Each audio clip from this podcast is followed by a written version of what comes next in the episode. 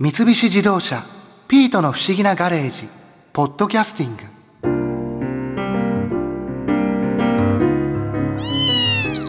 ピートアウトランダーの下に潜り込んでどうした？ん？カツオの切れ端を探してるのか？初ガツオパーティーでお前たっぷり食べただろう。そんなところにカツオは転がってないよ。おいおいそれはバーベキューのコンロだよ。しばらく使ってないから。ダメだよサーフボードに飛び乗っちゃ。傷がついたら博士が怒るぞ。ああ今度はゴルフバッグかよ。もう引っかくなよ。はあそれにしても改めて見回すとこのガレージはほんと遊びの秘密基地って感じだよな。そうだ。以前雑誌「ガレージライフ」編集長の石原淳さんがこんなお話をされていたっけ？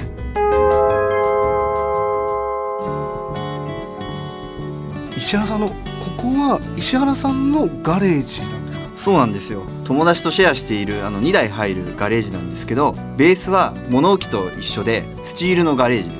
物置と一緒っていうのは？よくメーカーさんが出している屋根に乗っても大丈夫っていう物置があると思うんですけど稲葉の物置？あの僕のはあのヨドコウっていうメーカーなんですがその一番安いタイプの2台用ガレージです。これは物置をガレージにしてるんですね。はい、物置といっても物置メーカーが出しているガレージなんですがそれを改造して友達と楽しんでます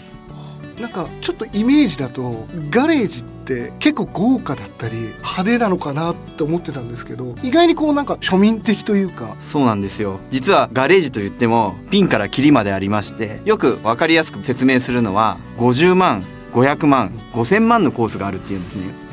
50万500万5000万？それはあの建てる金額を分かりやすく言ってるだけなんですけど50万というのはですね物置と言われるメーカーさんが出しているガレージがバイク用とか車用1台用が大体それぐらいで建てられるんですね。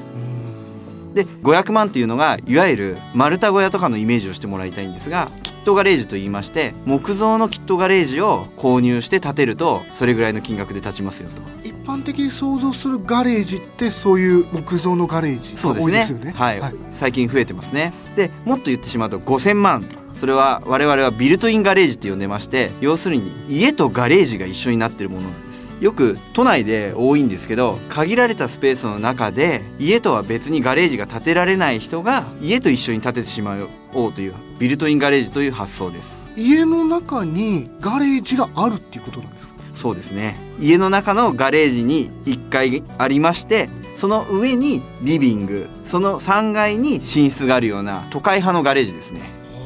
5000万のガレージってでも家の中にガレージがあって何を楽しむんですかね？またこれもタイプがありましてそういうあのビルトインガレージを望む人というのはガレージの横に趣味の部屋やリビングを作りまして夜自分の車を眺めたいっていう人なんです。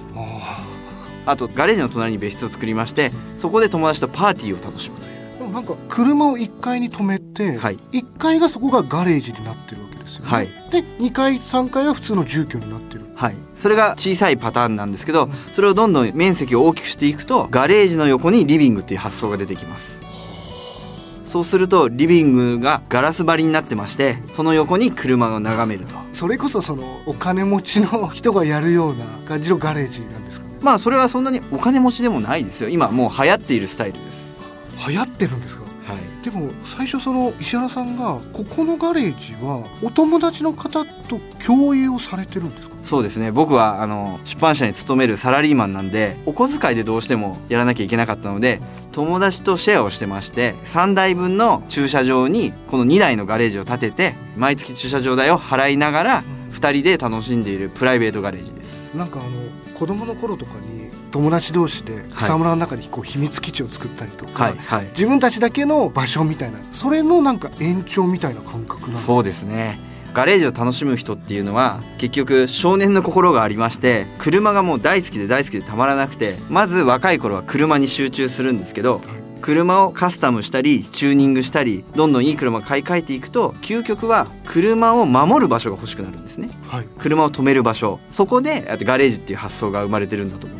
ーん僕アウトランダー PHEV っていうはい。車をこの春に買ったんですね。いい車です ああねりがとうございます。その車をですねまあガレージに止めさせていただいてそこで充電をしたりしてるんですね。はい。ああいう充電器とかっていうのも今ガレージには普通に取り付けることは可能なんですか？可能ですね。ただまだ普及してないので今ガレージ建ててる人の多くは 200V の電源をまず用意してます。200ボルトの電源？はいあの急速充電器が使えるようにですね。それだけ引いといて将来自分が EV カーを購入した時にそういう充電器を設置しようという動きがだんだん出てきてます。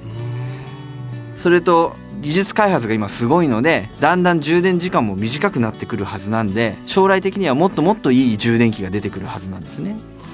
でも電気その充電器が引いてあれば例えば充電以外にもいろいろ使えたりはするわけですもんそうですね。ガレージの中で電気さえ一つあれば例えば音楽聴いたりクーラー設置してしまえば部屋になりますしもっと極端なこと言うと EV 化がもっと普及して排気ガスがなくなればすごいクリーンな部屋になるはずなので洗濯物を乾かせるランドリールームに僕はなるんじゃないかなと思ってます。あじゃあ別の使い方がいろいろできるようになる。そういう未来が来たら面白いかもしれませんね。はあガレージ自体ってやっぱ今ちょっと流行ってきたりしてるんですか？そうですね。住宅メーカーさんも取り入れてることを考えればだんだん流行ってるというよりは標準化されてきているっていうイメージの方が強いかもしれま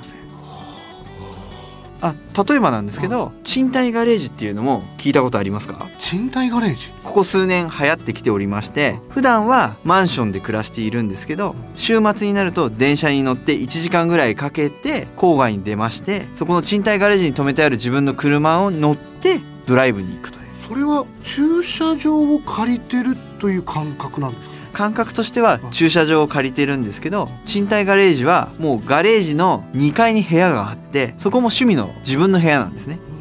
だそこに好きなものが置いてあって大好きな車が1階にあってマンションでは楽しめない遊び方を賃貸ガレージで楽しんでるっていうことになりますね。それってちなみに、ま場所とか規模にもよると思うんですけど月いくらぐらいで借りられるものなんですか？そうですね。場所にもよりますけど川越とか入間とか多摩の方関東でも西の方が多いですね。神奈川でも相模原とか結構ありますから月12万円ぐらいからあるんじゃないですかね。部屋付きで。部屋付きで月12万円。それが高いというか安いというかそれはもう大好きな人にとっては安いのかもしれません。賃貸ガレージなんてあるんですね。あるんですよ。結構人気で空きの部屋待ってる人も結構いる状態なんです。あそんなに人気が？はい。都内でマンション暮らししてる人にとっては最高の条件なんじゃないですかね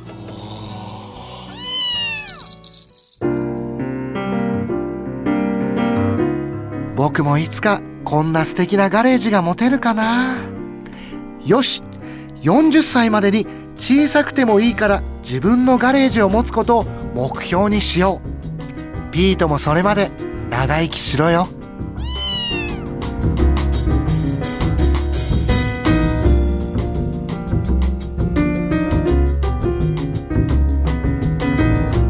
三菱自動車ピートの不思議なガレージポッドキャスティング。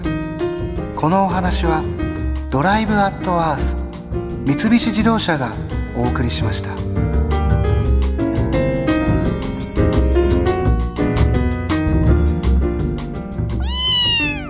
ここで耳寄りなお知らせです。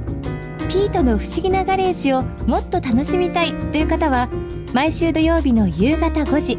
東京 FM をはじめお近くの FM 局で放送の三菱自動車ピートの不思議なガレージをお聞きください。